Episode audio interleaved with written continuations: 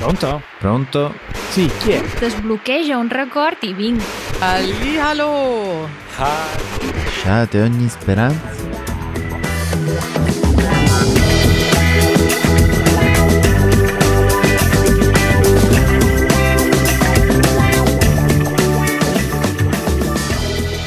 Lasciate ogni speranza voi che entrate. Eh, Eh, questo mi fa capire che oggi abbiamo un tema aulico. Come sei colto. Aulico vuol dire alto, di alto livello e si usa spesso eh, per il contesto letterario, quindi aulico vuol dire molto elegante dal punto di vista del parlato o dello scritto. Brody non è d'accordo comunque. No, Non ti preoccupare, Brody, terremo comunque il livello della nostra puntata sui soliti livelli. ecco, torniamo ai nostri livelli. Però, ecco, adesso possiamo scoprirci, parliamo di Dante, Dante Alighieri.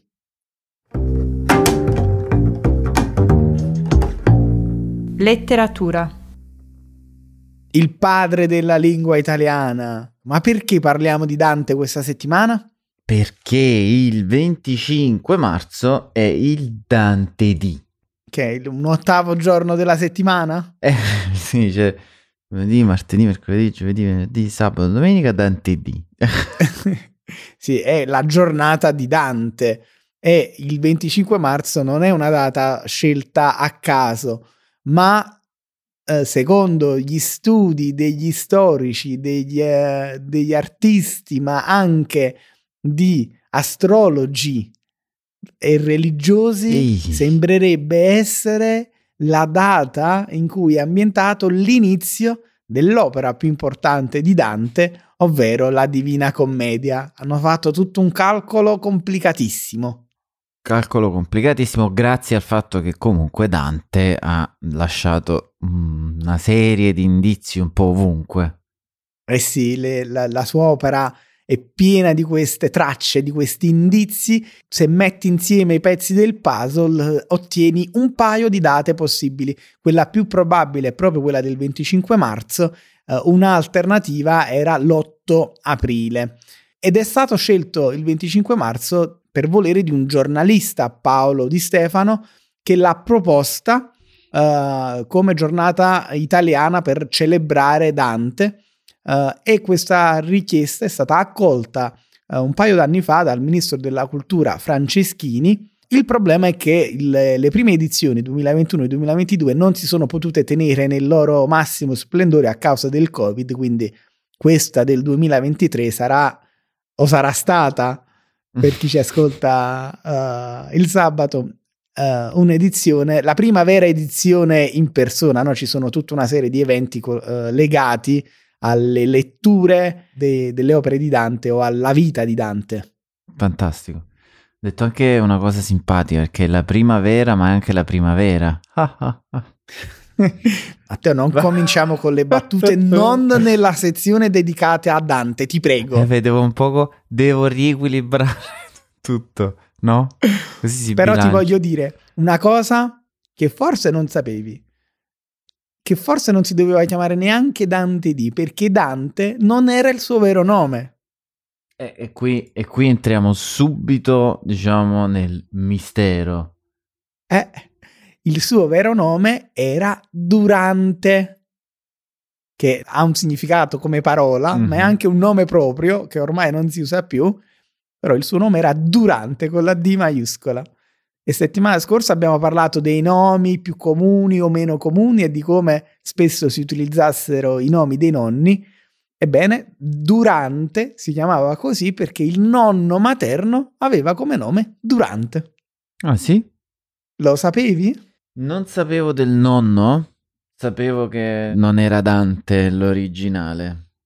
Non sapevo che era del materno nonno, alla Dante. Ah, ecco, adesso Matteo parla anche lui con, il- con un livello aulico. Ma a questo punto, scusa, sono un po' sono curioso. Qual è questo livello? Dacci qualche riga di esempio. Facciamo così, se sei d'accordo, ti recito Mhm. tutta la Divina Commedia? Mm. No, non potrei nemmeno leggendola e non avremmo il tempo, però uh, ti recito i primi tre versi che insomma ricordano tutti gli italiani a memoria per averli studiati per anni e anni alle Eh, scuole. E li analizziamo anche un po' insieme, vediamo se riusciamo a fare questa cosa. Vai. Nel mezzo del cammin di nostra vita mi ritrovai per una selva oscura che la dritta via era smarrita. Allora, Matteo, vogliamo cominciare verso per verso? Sono tre, perché la, la Divina Commedia è tutta in terzine, dopo parliamo un attimo della struttura.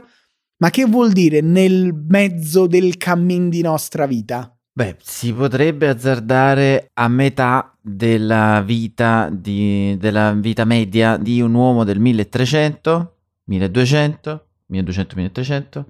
Ti direi 30 anni? Un po' in più. Era così alta la media dell'età media? Eh sì, o meglio, si diceva che eh, si arrivava circa a 70 anni e quindi Eh. la metà del cammino era 35 anni. E questo è il primo indizio che Dante ci dà per farci capire quando è ambientata. No? Quindi Dante nel momento in cui scrive la Divina Commedia ha 35 anni, si trova a metà della sua vita per quelli che sono i canoni dell'epoca. La seconda strofa dice eh, mi ritrovai per una selva oscura. Cos'è una selva? E ti direi un bosco? Eh sì, un bosco scuro, quindi questa è un'allegoria, la selva oscura sta ad indicare il bosco del peccato, della perdizione. Che la dritta via era smarrita, ti voglio un attimo far notare quel che con l'accento, che è un po' strano. Che vuol dire? E quel che con l'accento in realtà è un perché o poiché. Esatto, oggi si usa poco, ma un paio di volte nelle nostre trascrizioni mi sono ritrovato anch'io a mettere quell'accento perché a volte nel parlato utilizziamo ancora che per dire perché o poiché. Quindi, poiché la dritta via era smarrita, in pratica si era perso. Dante si è perso in questo bosco del peccato, quindi il significato di questa terzina è quello che a 35 anni mi sono perso nel peccato. E comincia così il cammino di Dante. Questo che abbiamo fatto noi, no? che si chiama analisi del testo con perifrasi, è un'attività che io e Matteo, e presumo tutti gli altri italiani, eh, hanno fatto obbligatoriamente sia alle scuole medie sia alle scuole superiori, no? Sì, e secondo me, diciamo, continuo, diciamo, lo dicevo prima quando ero più piccolo e lo dico ancora oggi con ancora più forza, Dante non può essere studiato da persone così piccole. C'è bisogno di più maturità perché si fa male.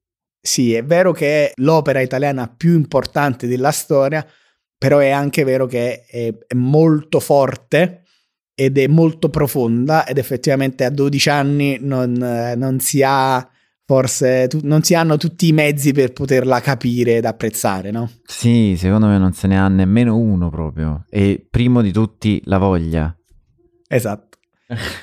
Un paio di nozioni per quanto riguarda la struttura di questa, di questa grandissima opera. Parliamo di 100 canti, eh, quindi divisi in 100 sezioni, chiamiamole così. In realtà una è quella iniziale, il prologo, e poi ci sono 33 canti per l'inferno, 33 per il purgatorio e 33 per il paradiso. Quindi una struttura direi perfetta. 33, 33, 33 più 1, 100. E tutto alla Divina Commedia in realtà rappresenta questo viaggio allegorico di Dante, ma in- eh, dell'uomo in genere, che, come dire, nasce e cresce nel peccato e si perde e poi in questo suo cammino, utilizzando le guide opportune, nel caso di Dante sono Virgilio, che rappresenta un po' la cultura, e Beatrice, che rappresenta le virtù, è possibile fare il viaggio, è possibile fare questa risalita attraverso l'espiazione del purgatorio e poi i premi e le virtù della- del paradiso come premio finale. Un viaggione, diciamo forse il secondo viaggio epico nella storia della letteratura, mm, oserei dire internazionale. Dici dopo Omero? Mm-mm, sì. Sì, qui andiamo nel complesso. perché Omero già ne ha scritti un paio di libroni che si studiano scu- nelle scuole italiane e non, ovvero l'Iliade e l'Odissea, e poi c'è Virgilio, maestro, eh, come dire, virtuale di Dante durante questo cammino, che ha scritto l'Eneide. Questi sono i libri che costituiscono gli incubi degli studenti di letteratura di tutta Italia, ma che costituiscono anche le basi della cultura classica sulle quali si fonda poi anche la cultura italiana, no? Mm, sì, non solo chi frequenta il liceo classico mm, studia questi importanti elementi della letteratura internazionale. Dovrebbero probabilmente essere, diciamo, aggiornati i metodi di studio. Detto ciò, rimangono i miei gli incubi di molte lezioni li studiamo troppo seriamente forse eh, e qui sì. colgo la palla in balzo per dirti che ci sono altri metodi oggi per studiare libri come la Divina Commedia ne vogliamo mh, mm, menzionare e consigliare un paio ad esempio io ho trovato un libro fantastico che si chiama La Divina Commedia per stranieri, mm. disponibile su Amazon, che riporta canto per canto mh, mm, delle spiegazioni in italiano semplice e riporta anche tutte le annotazioni culturali, delle allegorie, delle simbologie che vengono utilizzate. Purtroppo è stato fatto soltanto uh, l'inferno, ah. ma per avere opere complete io come consiglio ai nostri ascoltatori dico potete comprare tranquillamente le versioni per ragazzi o addirittura per bambini illustrate anche a fumetti per dire esiste anche la versione con Topolino in, uh, invece di Dante che fa questo viaggio su Topolino non lo so, cercherei un fumetto sì, però andrei più su un qualche fumetto un po' più aderente. Topolino mi sa un po' troppo di reinterpretazioni secondo i canoni, sai? Hai ragione, hai ragione, però ti assicuro che anche nelle librerie italiane, ma anche su Amazon è possibile trovare versioni a fumetti, ripeto, per bambini, ma anche per più grandicelli, quindi per ragazzi o ragazzini e quindi apprezzare il viaggio di Dante pur non leggendo direttamente il suo linguaggio aulico. Torniamo a temi più terreni, Matteo, va? Ciao Dante. Ciao Dante. Buon Dante D.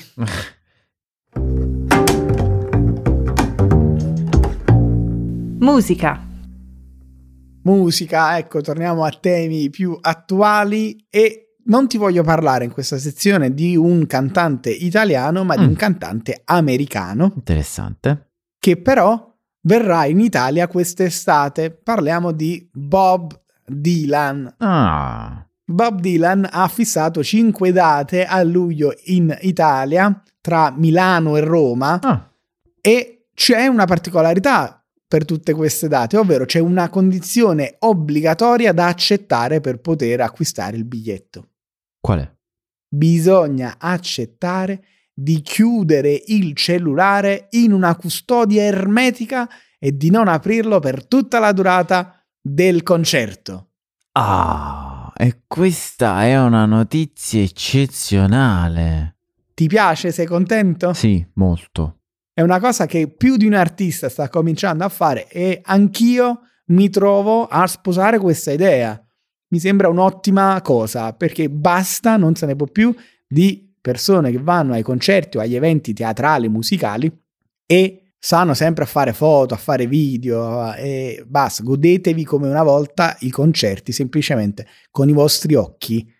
Guarda, io sono stato mh, mm, a un concerto, non l'ultimo di cui abbiamo parlato eh, al Blue Note, perché lì... Nel nostro after show. Sì, devo dire la verità, eh, quando un paio di settimane fa siamo andati con alcuni amici a vedere un quintetto al Blue Note, non c'era praticamente nessuno con il cellulare. Erano tutti abbastanza intenti a vedere in quel caso purtroppo la distrazione era un'altra, è che di solito al Blue Note si mangia anche e lì si mangiava e quindi ovviamente non è che riesci a fare tre cose, che mangi col cellulare, poi inquadri e ti ascolti pure la musica, no. Quindi cellulare... Ma magari c'era chi faceva le foto di quello che mangiava con dietro sullo sfondo chi suonava. Possibile. La questione è che invece un altro concerto dove siamo andati, di un altro gruppo, c'era tantissima gente che faceva video o addirittura faceva live. Eh, questa cosa la odio. Mi sento molto, diciamo, nonno a dire questa cosa. Perché mi sembra di andare contro la generazione più giovane. Ma ti pare che tu invece di goderti il momento di- del concerto, cioè fai un live e lo guardi attraverso il tuo schermo? Bah. Sono pienamente d'accordo con te su questo e questo dice molto su chi va al concerto e perché. Oggi non si va tanto al concerto per sentire la musica o per vedere dal vivo quel, eh, quell'artista, ma si va per poter dire sui social media guardate quanto sono figo, sono al Mm. concerto di, non so, Bob Dylan o dei Coldplay. Sì, è una situazione un po'... è la distorsione negativa che possono dare i social media. Tu che uso fai del cellulare quando sei ai concerti in genere? Ma mm, la maggior parte delle volte è spento. Ah, spento proprio addirittura. Sì. Io ammetto le mie colpe. eh, non è che sono stato a tanti concerti, però in genere il cellulare è sempre con me in tasca, come al solito, acceso e qualche foto e qualche video di qualche momento chiave, ma non bisognerebbe mai di tenere il cellulare così eh, lì in alto per tutta la durata, anche solo di un pezzo, ma anche no. Mm, no, io devo dire la verità, lo spengo oppure lo tengo in tasca silenzioso, ma non, non ho mai avuto l'esigenza di, di- di fare niente col cellulare. Anche perché di solito i concerti sono stati, comunque sono grandi, non si vede mai niente.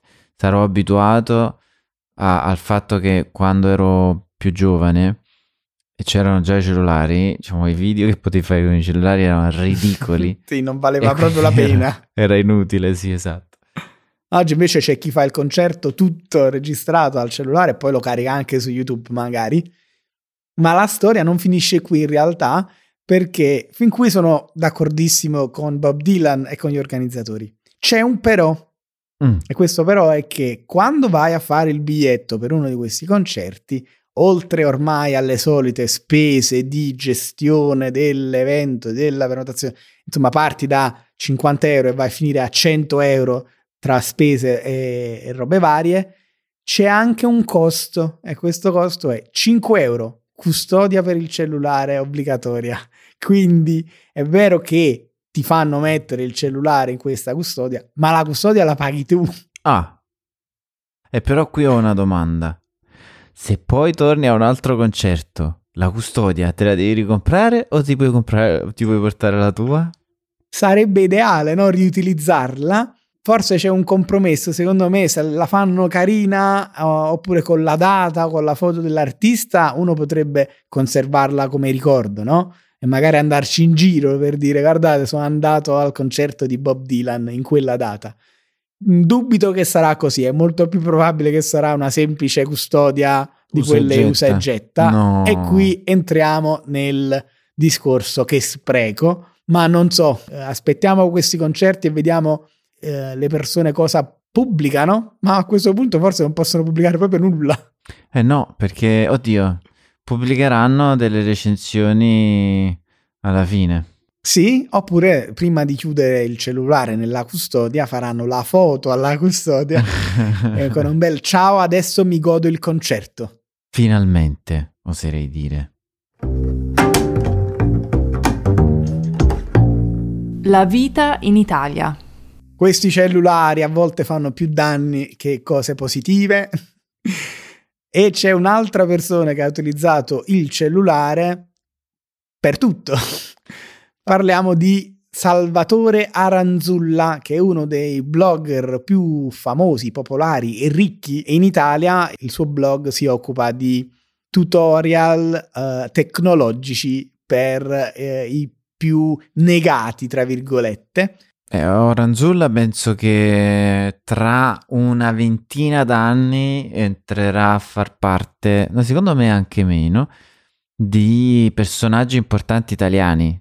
Addirittura Eh, ragazzi, ma Aranzulla ha eh, portato mano, diciamo, con la manina, ci ha portato attraverso la transizione da zero tecnologia a tutta tecnologia.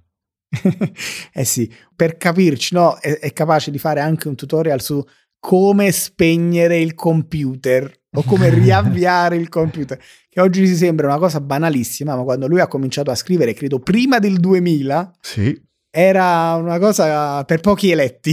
Sì, e poi diciamo ha indovinato perché ah, è come se già sapesse tutte le cose che le persone avrebbero chiesto a Google. Oppure semplicemente ha una nonnina che eh, insomma si deve spratichire con il computer. Lui si è segnato tutte le cose con le quali ha difficoltà la nonna e quindi ci ha fatto degli articoli. Però hai ragione quando dici che in pratica ha portato una generazione, non necessariamente la nostra, eh, ma anche quella prima di noi, nell'era digitale. Direi quella dei nostri genitori, va? Sì, sì. Papà credo abbia il poster di Aranzulla eh, in camera da letto. Ma in questo caso non parliamo tanto di tecnologia, ma di, ecco, vivere in Italia. Nello specifico, il nostro amico Salvatore ha preso il cellulare, è tornato a casa dopo una sessione di palestra, ha preso il cellulare e ha detto, ma sai che c'è? Ho, fa- ho sudato tanto, adesso mi merito una bella pizza. Mm. Ha aperto una di queste app per la consegna del cibo a domicilio E e, ha ordinato una pizza. Bra. Ok? Il punto vendita più vicino era in realtà a 150 metri. E qui già, già sorgono le prime, eh, come dire, obiezioni. Vabbè, hai fatto palestra, tante non potevi farti questi 150 metri per andarti a prendere la pizza. Questa è un'obiezione, diciamo, classica. E dai, il problema è che l'app, automaticamente seguendo il proprio algoritmo, e siccome Aranzulla non aveva ordinato una pizza qualsiasi, ma una pizza da una catena, Mm. e qui è la seconda obiezione. Una pizza da una catena, dai, però. Andiamo male male, eh, Salvatore? Eh, Aranzulla, qua dobbiamo fare dei tutorial su come ordinare una pizza. Vera. Vera. Il problema è che questa app quindi gli ha inviato la pizza da un altro punto vendita che si trova dall'altra parte di Milano. Oh no. Consegna prevista mezz'ora No. in bicicletta. Quindi la pizza è arrivata fredda, immangiabile. Aia. Aranzulla ci ha fatto dei post sui social dicendo ho provato anche a cancellare quest'ordine quando ho capito che veniva da così lontano. È inammissibile far pedalare eh, un rider per così tanto tempo per consegnare una pizza che poi arriva fredda e immangiabile quando il punto vendita è a soli 150 metri. Ha torto o ha ragione, Matteo? Eh, è complicato. È complicato perché, eh, innanzitutto, se è 150 metri, sei tu che devi andarla a prendere, secondo me. E sono d'accordo. Nel senso che va bene, anche io faccio uso di queste applicazioni, anche perché a Milano c'è una pletora di, di posti da cui eh, ordinare del cibo interessante, buono e simpatico. Però se nel mio quartiere eh, vado io. Oltretutto io ho una mia eh, teoria che la pizza non si deve mai ordinare a domicilio perché almeno a Milano purtroppo, perché a Napoli saranno più abituati, ma a Milano arrivano sempre che hanno fatto la danza nel cartone e quindi non è più una pizza ma è un centrifugato, più o meno. E poi non lo so, cioè è una... La questione dei, dei- dei rider, che sono coloro che portano il cibo, è complessa, perché sono sicuramente i, diciamo, i lavoratori meno pagati o più sottopagati, eh, o tra i più sottopagati in Italia. e quelli che se la rischiano anche di più, forse. Eh sì, Nello specifico, l'app, di cui non facciamo il nome, eh, ha risposto, ha detto guardate che non c'è nulla di strano in quest'ordine, Aranzulla stai calmo, perché nel momento in cui hai effettuato l'ordine ti è stato detto che sarebbe partito da un punto vendita specifico e quindi se non ti stava bene bastava non completare l'ordine. Mm. Una volta completato l'ordine, non è possibile cancellarlo perché si mette in moto tutto il meccanismo del negozio che deve fare la pizza, il rider che si reca in pizzeria e quindi insomma, una volta premuto ok, ti devi mangiare quella pizza dopo mezz'ora. Il discorso rider invece, come dici tu, è ben più complesso, forse richiederebbe un'altra sezione in un'altra puntata, ma per dire in questo caso Aranzulla ha pagato un extra di 3 euro per la consegna del rider e la compagnia di consegna, la, l'app insomma, ha detto che il prezzo finale che viene pagato al rider è in realtà non, solo, non sono solo quei 3 euro, ma nel, in questo caso il rider è stato pagato 5,50 euro, ricordiamo, per una pedalata per attraversare Milano in mezz'ora. Ah. È inaccettabile secondo me. Eh, eh sì, diciamo, ovviamente stiamo parlando di mh, mm, prezzi, costi e paghe un po' ridicole. Anche Le Iene, che è una trasmissione televisiva tra le più popolari in Italia, ha fatto un servizio su questo argomento mandando un proprio inviato a fare il rider per un giorno. Alla fine della giornata, uh, dopo aver praticamente pedalato per tutta Milano per otto ore, il ragazzo si è ritirato a casa con un uh, incasso complessivo di circa 30-35 euro e con il freddo, con la pioggia, con il fatto che spesso si trova lui a dover anticipare, pagare il um, servizio, mm. se si mm. tratta di pagamento in contanti, quindi il rider paga in contanti, anticipa i soldi in pratica e poi li prende, prende i soldi dal, dalla persona che ha ordinato. Insomma, una delle categorie più in difficoltà. Non si possono permettere di prendere una pausa, non possono permettersi di prendersi una settimana libera perché se lo fanno poi non ricevono più richieste di consegne, quindi una vita da rider, insomma, è una vita tosta. Sì, decisamente sì. Noi invece il nostro cibo, Matteo, ce lo cuciniamo a casa. Per ora o al sì. massimo scendiamo e ce lo andiamo a prendere di persona come si faceva una volta. Siamo un po' all'antica noi due, no? È, è diversi, sì. Mi sento a questo punto sempre più vecchio. Quindi alla fine di questa puntata e alla fine del nostro bonus uh, andremo di là e ci cucineremo il nostro pranzo, al massimo scenderemo nel nostro quartiere alla ricerca di un buon pranzo rapido. Bravo. E a proposito di questo ho anche una domandona per te, però la domandona te la faccio davanti a per me un caffè, per te ti posso offrire una tisana rilassante? Sì, con eh, del miele, se possibile, D'accordo. perché ho un leggero mal di gola. Ho del miele che viene da un alveare che abbiamo adottato. Ah, queste sono le cose. Queste sono le iniziative che mi piacciono. Adesso voglio sentire tutto su quest'alveare di Katie e Matteo. Quindi vienimelo a dire di là che non vedo l'ora. Andiamo. Ciao a tutti, alla prossima. Ciao.